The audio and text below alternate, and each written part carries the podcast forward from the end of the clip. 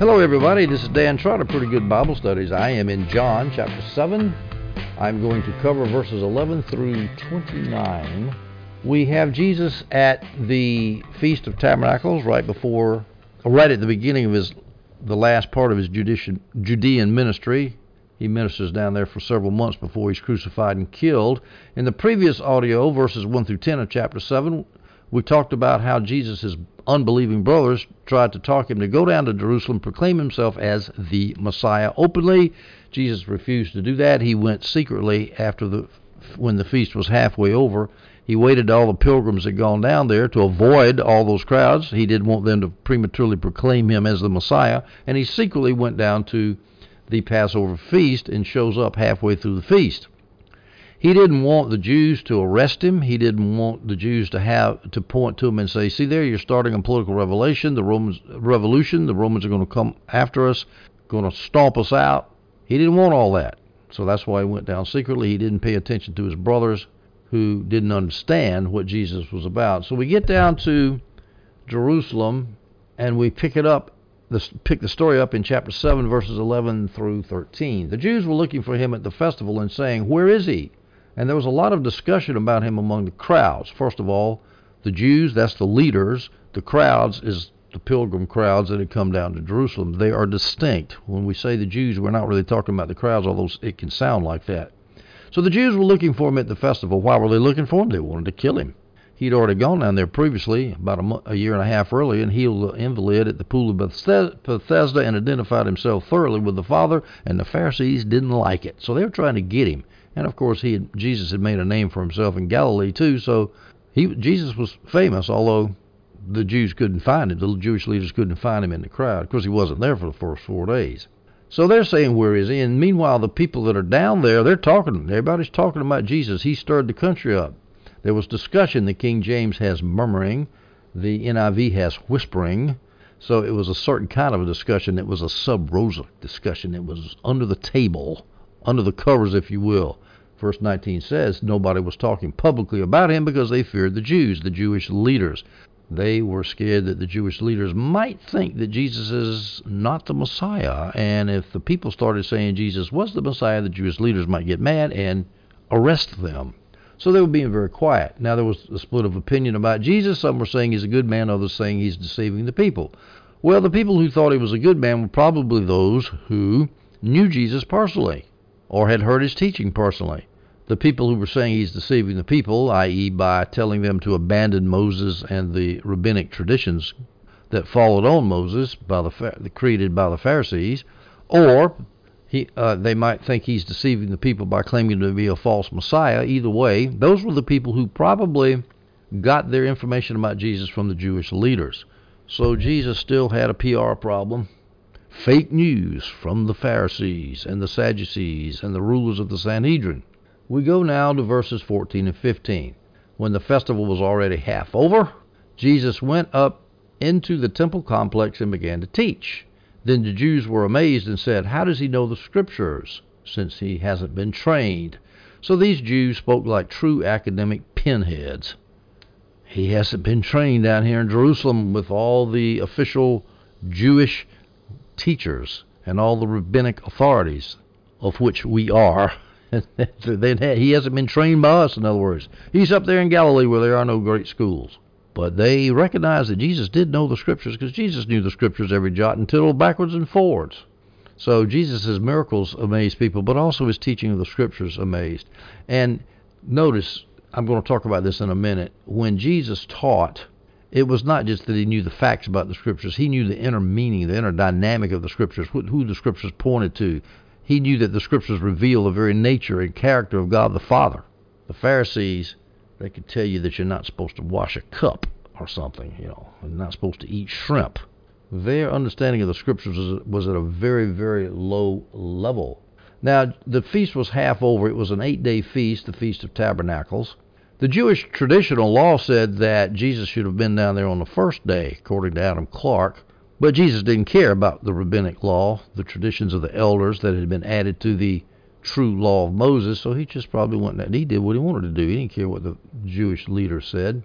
He wanted to keep them off guard, show up unexpectedly. Well, there he is. Here's how John Gill describes Jesus' teaching. It was such as never man spake. His words were so gracious, and there was such truth and evidence in them, and they were delivered with such power and authority. Here's how Adam Clarke puts it No person ever spoke with more grace and dignity, or knew better how to make a more proper use or a happier application of Jewish allegories and parables, because none ever penetrated the sense of the Scriptures as he did. Notice that the Pharisees and Jesus they had a common ground, despite the, of the of the fact of their complete mutual opposition, almost complete mutual opposition. They believed the Scriptures. They believed them in a different sense, and Jesus had a deeper understanding of the Scriptures, but they both took the Scriptures as their authority. John 7, verses 16 through 18, Jesus answered them, answered the Jewish leaders, My teaching isn't mine, but it's from the one who sent me. The one who sent him, of course, is the Father. If anyone wants to do his will, he will understand whether the teaching is from God or if I am speaking on my own. On my own. The one who speaks for himself seeks his own glory, but he who seeks the glory of the one who sent him is true. But he, Jesus is referring to himself in the third person, but he, Jesus, who seeks the glory of the one who sent him, the one who sent him is the Father. So Jesus is seeking the glory of the Father, and he is true, and there is no unrighteousness in him. Now, what Jesus is doing here, he's answering the question about the fact that he wasn't trained. How could you know the scripture since you wasn't trained? Jesus answered them, My teaching isn't mine, but from the one who sent me. In other words, God the Father is my rabbi. That's who trained me. That's Yahweh, the creator of the universe. You worried about who's taught me? Well, I'll tell you who taught me God the Father. Incredible claims by this man. You know, he must have driven the Sanhedrin and the Jewish leaders absolutely nuts by saying stuff like this. Verse 17 is one of my favorite verses as a former skeptical nerd. If anyone wants to do his will, he will understand whether the teaching is from God or if I'm speaking on my own. That's how you know whether Jesus' teaching is true. You got to want to do the Father's will. If you want to do the Father's will, the Bible, Jesus will explain the Bible to you and you'll understand and you won't have skepticism anymore about prophecies and miracles and all the stuff that's in the Bible about heaven and hell and, and all the supernatural stuff in the Bible, if you want to do the Father's will. But if you don't want to do the Father's will, if you want to do your will, that Bible is going to be opaque to you as Alexandria Ocasio Cortez's nonsense. You're just not going to understand what in the world is being said. As Augustine put it, the famous Augustine, this is quoted in the NIV Study Bible, understanding is the reward of faith. You believe first, you understand second. Faith seeking understanding. Faith seeking understanding. You believe first, the understanding comes next. And of course, these Jewish leaders did not want to do the will of the Father, and that's why they couldn't understand where Jesus' teaching would come from and where Jesus came from. They couldn't understand if the teaching was from God or if he was speaking on his own because they didn't want to do the will of the Father. If they had wanted to do the will of the Father, they would have understood perfectly who Jesus' was rabbi was God the Father. And then Jesus points out that he's not seeking his own glory. Now, he's making what could be characterized as bombastic claims. I'm speaking from God the Father. I'm a big shot rabbi. I, I, my my rabbis are much bigger than your pathetic little rabbinic teachers. But he immediately asserts his humility. He says in verse 18, The one who speaks for himself seeks his own glory. In other words, I'm not speaking down here just to prove myself to be a big fancy rabbi, Jesus says. I'm not seeking my own glory. But he, Jesus, who seeks the glory of the one who sent him, in other words, I, Jesus, am seeking the glory of the, of the Father who sent me. But he who seeks the glory of the one who sent him is true. In other words, the one who seeks God's, the Father's glory, that one is true. He's real. And what he's, and so what Jesus is saying is, guys, I'm real. I'm the way, I'm the truth, I'm the life, I'm real. And there is no unrighteousness in him, so why are you trying to kill me? You know, you don't kill righteous people. That true there, where it, Jesus describes himself as true in verse 18, but he who seeks the glory of the one who sent him is true. The NIV study, the NIV translates that as is a man of truth, which is a little clearer. The one who seeks the Father is a man of truth, and that's what Jesus was. Now, John calls in this passage that we just read here, John 7 uh, 18, that Jesus is true. He says that Jesus is true, quoting Jesus, where Jesus claims for himself that he's true. John, in other in two other places in the book of John, calls God the Father true. And this is one more case where Jesus is identified with the Father. John 3:33 The one who has accepted his testimony has affirmed that God is true. God is real, he's true. John 8:26 I have many things to say and to judge about you, but the one who sent me, the Father, the one who sent me is true. So, once again, John identifies Jesus in chapter 7 verse 18 where he calls Jesus as true, is real. He's real just like the Father's real. So, the Father does miracles, Jesus does miracles. The Father judges, Jesus judges. The Father resurrects and gives life, so does Jesus. The Father has a will, Jesus copies that will. He imitates he does that will. And here God the Father is true and real. John says that Jesus John quotes Jesus as saying that Jesus is true and real. So the book of John clearly identifies Jesus as God. If you ever want to know where to go, John 5 is the best place. This, but this is another example here in John 7. Now, by the way, in verse 18, Jesus is implicitly rebuking the Pharisees and the Sadducees and the rulers of the Sanhedrin when he says, The one who speaks for himself seeks his own glory. The implied charge is that you guys are speaking for yourself and you don't seek the glory of God the Father. Let's read John 5 41 through 44. I receive not honor from men, but I know you that you have not the love of God in you. I am come in my Father's name, and you receive me not. If another shall come in his own name, you will receive. In other words, you love people who come in their own name as rabbinic authorities. You love that honor. How can you believe who receive honor one of another and seek not the honor that comes from God alone? So the Jews loved honor, and Jesus has already nailed them a year and a half earlier in John 5 at that feast, and now he's nailing, he's implying that hey, you guys are seeking glory for yourself, but I'm I'm seeking God's glory. Verse, and would that certain, shall we say, ministers of the gospel, I use that word lightly, who are on TV and seeking a lot of glory for themselves, would that they not do that. Verse 19, chapter 7. Didn't Moses give you the law? Yet none of you keeps the law. Why do you want to kill me? Now, what Jesus is doing is referring to the Jews' earlier statement about Jesus not being taught. How can he know the scriptures since he's never been taught? And so now Jesus is saying, Look, you got a teacher. His name is Moses, but you don't pay any attention to him. So what good does it do to start claiming rabbinic authority? What does it matter if you're trying to kill me? Because obviously killing somebody is opposed to the law, is unlawful. None of you keeps the law. You're a bunch of hypocrites. You're even a murderer. You're trying to kill me. So you're really worried about my rabbinic authority. You got Moses for your authority. You don't pay him any attention. So why do you care who my authority is? Jesus is pointing out their arrant hypocrisy. Jews were so proud of the law. Romans 2:17. Now, if you call yourself a Jew and rest in the law, yes, the Jews loved to rest in the law. That was Paul pointing that out. He he should know he used to be one of them resting in the law. They rest in the law, but none of them keep the law. Jesus is probably referring to the controversy he had with the Jewish leaders about a year and a half ago at that unnamed festival in John 5 when he healed the paralytic on the Sabbath and he did it on the Sabbath and they so they started accusing him of breaking the law on the Sabbath. And then it says they actually tried to kill him John 5 verse 16 the Jews began persecuting Jesus because he was doing these things on the Sabbath. John 5:18 This is why the Jews began trying all the more to kill him. So Jesus knew that the Jews were trying to kill him and he knew what occasioned it. It's his alleged Sabbath breaking. And yet, despite Jesus being accused of Sabbath breaking, it's really the Jewish leaders who are breaking the law because they're trying to kill him. And murder, of course, is a violation of the law. Let's go now to verse 20, uh, John 7. You have a demon, the crowd responded. Who wants to kill you? So apparently, the crowd, the pilgrim crowd that had flooded into Jerusalem, was unaware of that the Pharisees indeed and the Sadducees were indeed trying to kill Jesus, as we just read in verse chapter 5. Yeah, they were trying to kill Jesus, and Jesus knew they were trying to kill him, but the crowd didn't know. This shows that the Jewish leaders were probably very, very crafty about their opposition to Jesus and their nefarious plots to kill him. The crowd didn't know.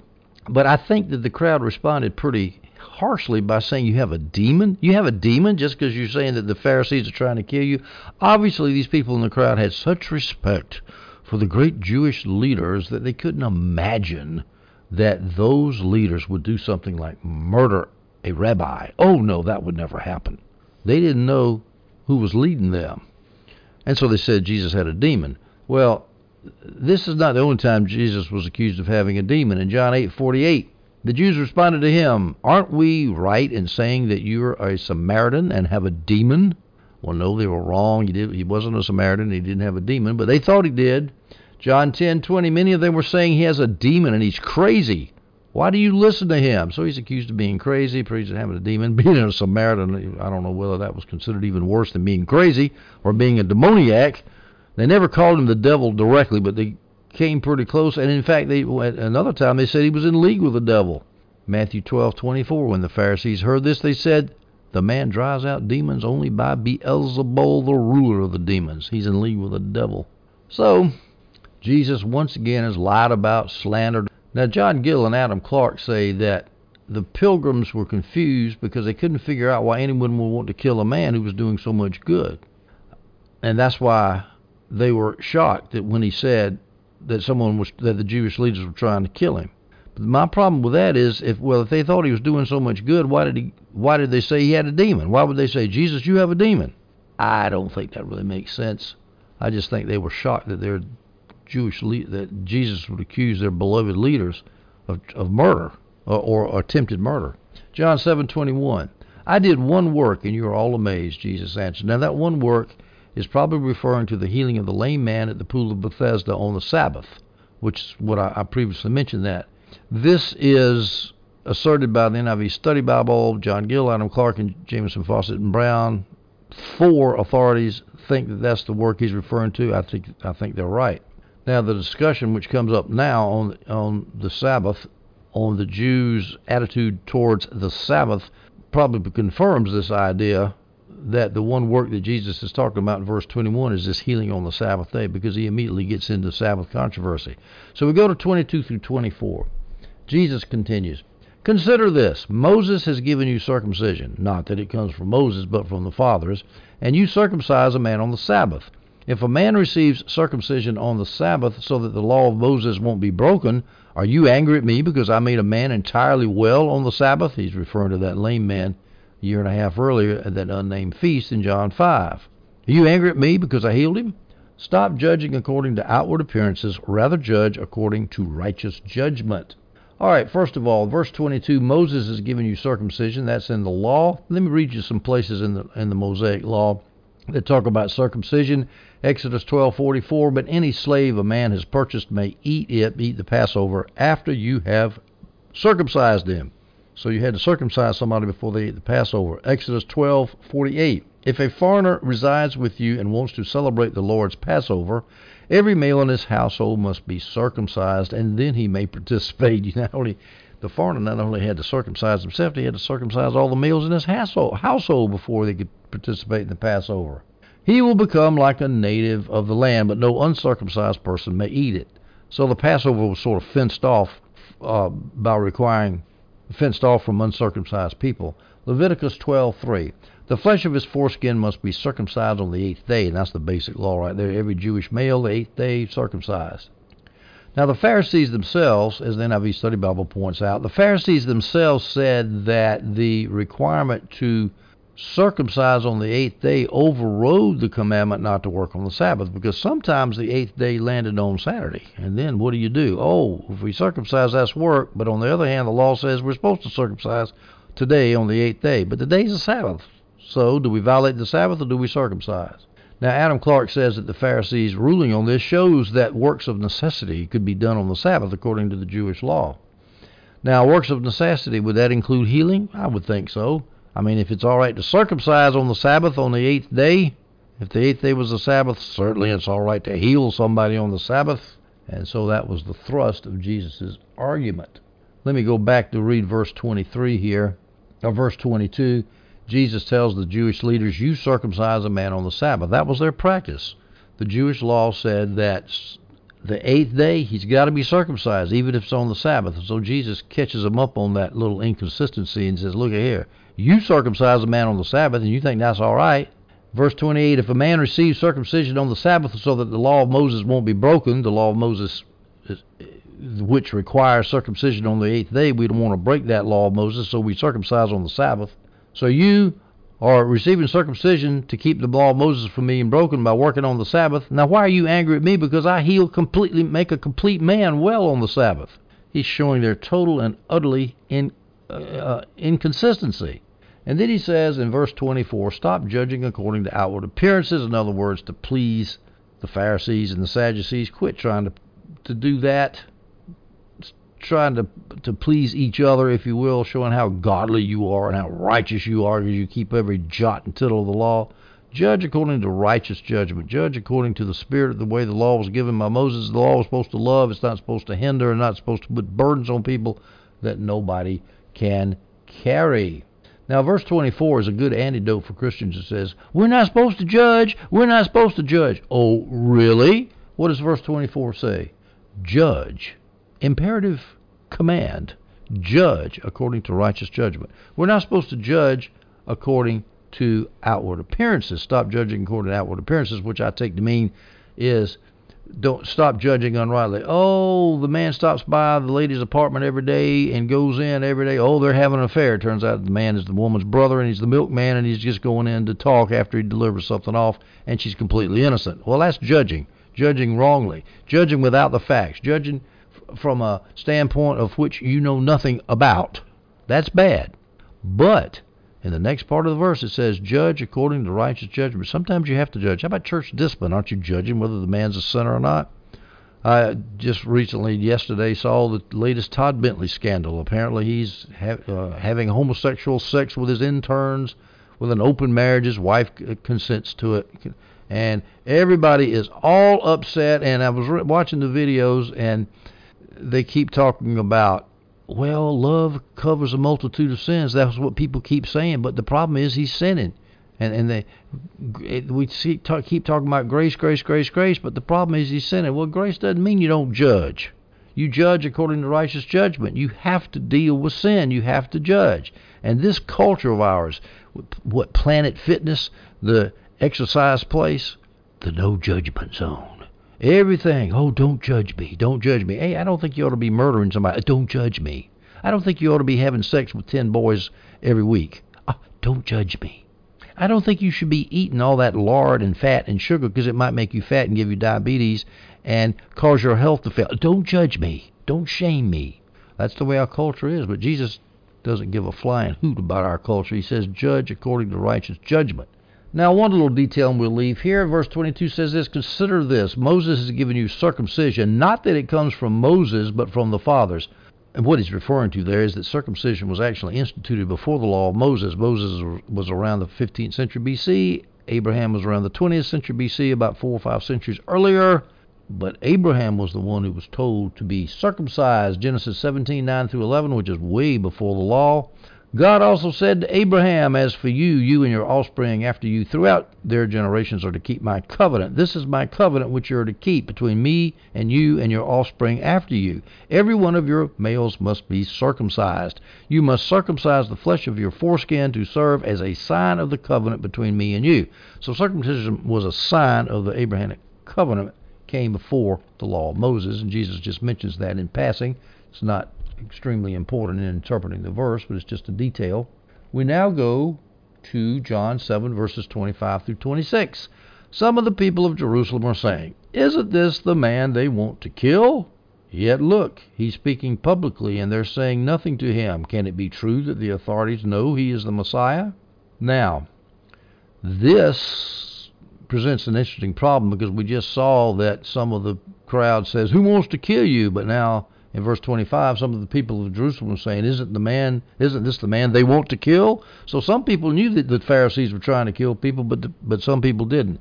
The answer to this, according to the NIV Study Bible, is that the people of Jerusalem, the people who lived there in Jerusalem, they were more familiar with what the Jewish leaders were trying to do. The pilgrims who had come in from all from Galilee and all other parts of Israel, they weren't aware of what the Pharisees and the Sadducees were trying to do. And so they were the ones that said, it was the pilgrims who said, You have a demon who's trying to kill you. But now the people of Jerusalem here in verse 25, they confess about Jesus. Isn't the man that they, the leaders, want to kill? So that explains that apparent discrepancy. Verse 26 Yet look, he's speaking publicly and they're saying nothing to him. Can it be true that the authorities know he is the Messiah? Ha ha! The, authorities show some indecision. They're scared to arrest Jesus with all the people there, all the crowd. There might be an uproar, might be a riot, and the Romans might get mad.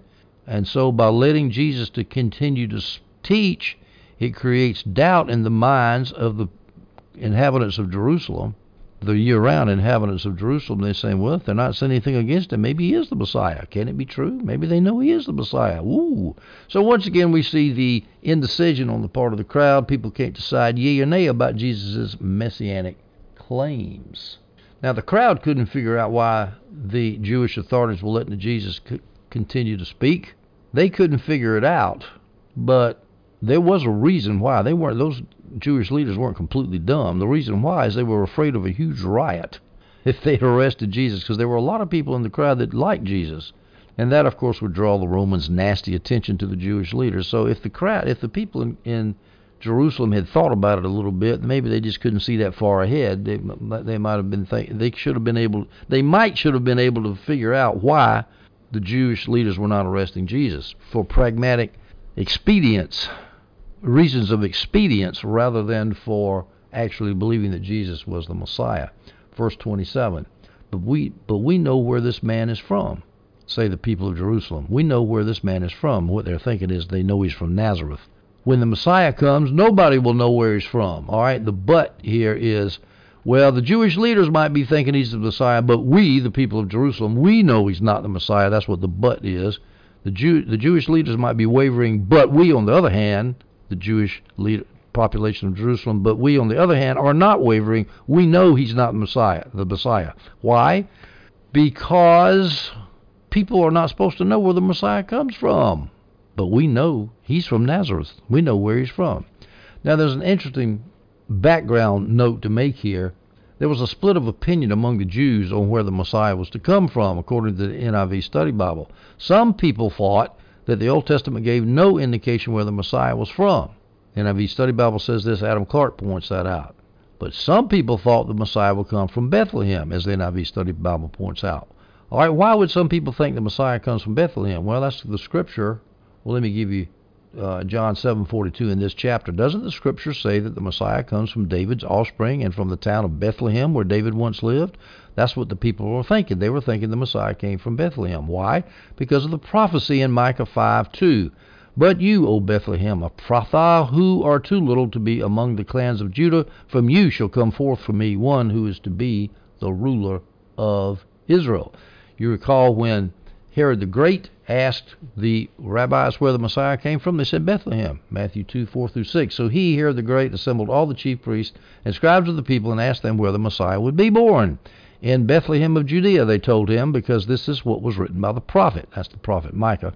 And you, Bethlehem, in the land of Judah, are by no means least among the leaders of Judah. And they quote the prophet Micah, verse chapter 5, verse 2 because out of you will come a leader who will shepherd my people Israel. So I, it seems to me the people would know that the Messiah came out of Bethlehem, but some people didn't, and apparently these people right here thought that the Messiah was comes from place unknown. Well, whatever position you took about that issue, people would not believe that Jesus is the Messiah. If you believe that the Messiah was to come out of Bethlehem, well, the people thought that he came from Nazareth. And also, the people thought he was going to be born of a virgin, Isaiah 7:14, the famous virgin prophecy, and Jesus was born of an ordinary woman, Mary, in Nazareth. That's what everybody thought. They thought wrongly, but that's what they thought. So, on that wrong supposition, if the the part of the crowd that believed that the Messiah came from Bethlehem because of their understanding of that prophecy and their misunderstanding of where Jesus was from and their lack of knowledge that he was born in Bethlehem, those people didn't believe Jesus was the Messiah. On the other hand, there were some people in the crowd that thought that nobody knows where the Messiah comes from. I don't know why they would think that, given Micah 5 2, but I guess they interpreted Micah 5 2 differently. But those people said, We don't know where the Messiah's come from. The, the, the, nobody knows where the Messiah's coming from, but we know that Jesus is from Nazareth, so he can't be the Messiah. So, on either supposition, the crowd did not know, uh, the crowd did not believe that Jesus was the Messiah. Now, favoring the view that the Messiah's provenance is unknown, his origin is unknown, the rabbis had a proverb. They said that there were three things that came unexpectedly. One, a thing found by chance. Two, the sting of a scorpion. Three, the Messiah. he comes suddenly, unexpectedly, and we don't know where he comes from. But at any rate, that's a, a whole lot of discussion about the main fact, which is is that the people didn't believe that Jesus was the Messiah. The people in Jerusalem. Probably the only people who thought he was the Messiah was probably a small portion of that crowd that knew Jesus. And isn't it always true? The believers are a remnant.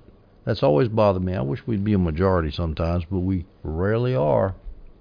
Go to John 7, verses 28 and 29. We'll finish this up. As he was teaching in the temple complex, Jesus cried out, You know me, and you know where I am from.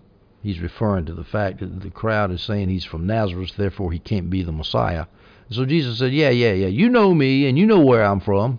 Yet I have not come on my own, but the one who sent me is true. You don't know him. I know him because I am from him, and he sent me. In other words, you worried about where I'm from? Let me tell you where I'm from. I'm from heaven. I'm from God the Father, the one who sent me to you. You worried about my hometown? Well, let me tell you what my hometown is. My hometown is in heaven. It's, Jesus says in verse verse 28, I have not come on my own. Once again, he ties himself to the will of the Father. Once again, he mentions his dependence on the Father. As I said in John 5, God wills something, Jesus wills it. God gives life and resurrects, Jesus gives life and resurrects. God does miracles, Jesus does miracles. God judges, Jesus judges. On and on and on. God the Father and God the Son are one, one in nature, one in will. John 4:34 My food is to do the will of him who sent me and to finish his work. Jesus told them. So if you want to believe that Jesus is God, read the book of John. I think that's why it's so often advised that young Christians or people who are seeking to know who Jesus is, you start with the book of John. Because the book of John tells you that Jesus is God.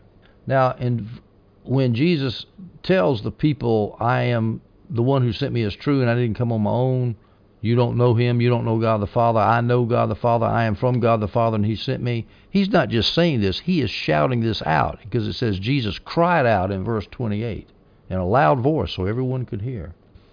All right, we're going to stop it right here. The crowd, I will give you a sneak preview of the next audio. In verse 30, they tried to seize him, tried to arrest him when he started talking about his identity with the Father once more. But they didn't get him because his hour had not yet come. We'll take that up and finish up the whole rest of John 7 in the next audio. I hope you listened to that one and I hope you enjoyed this one.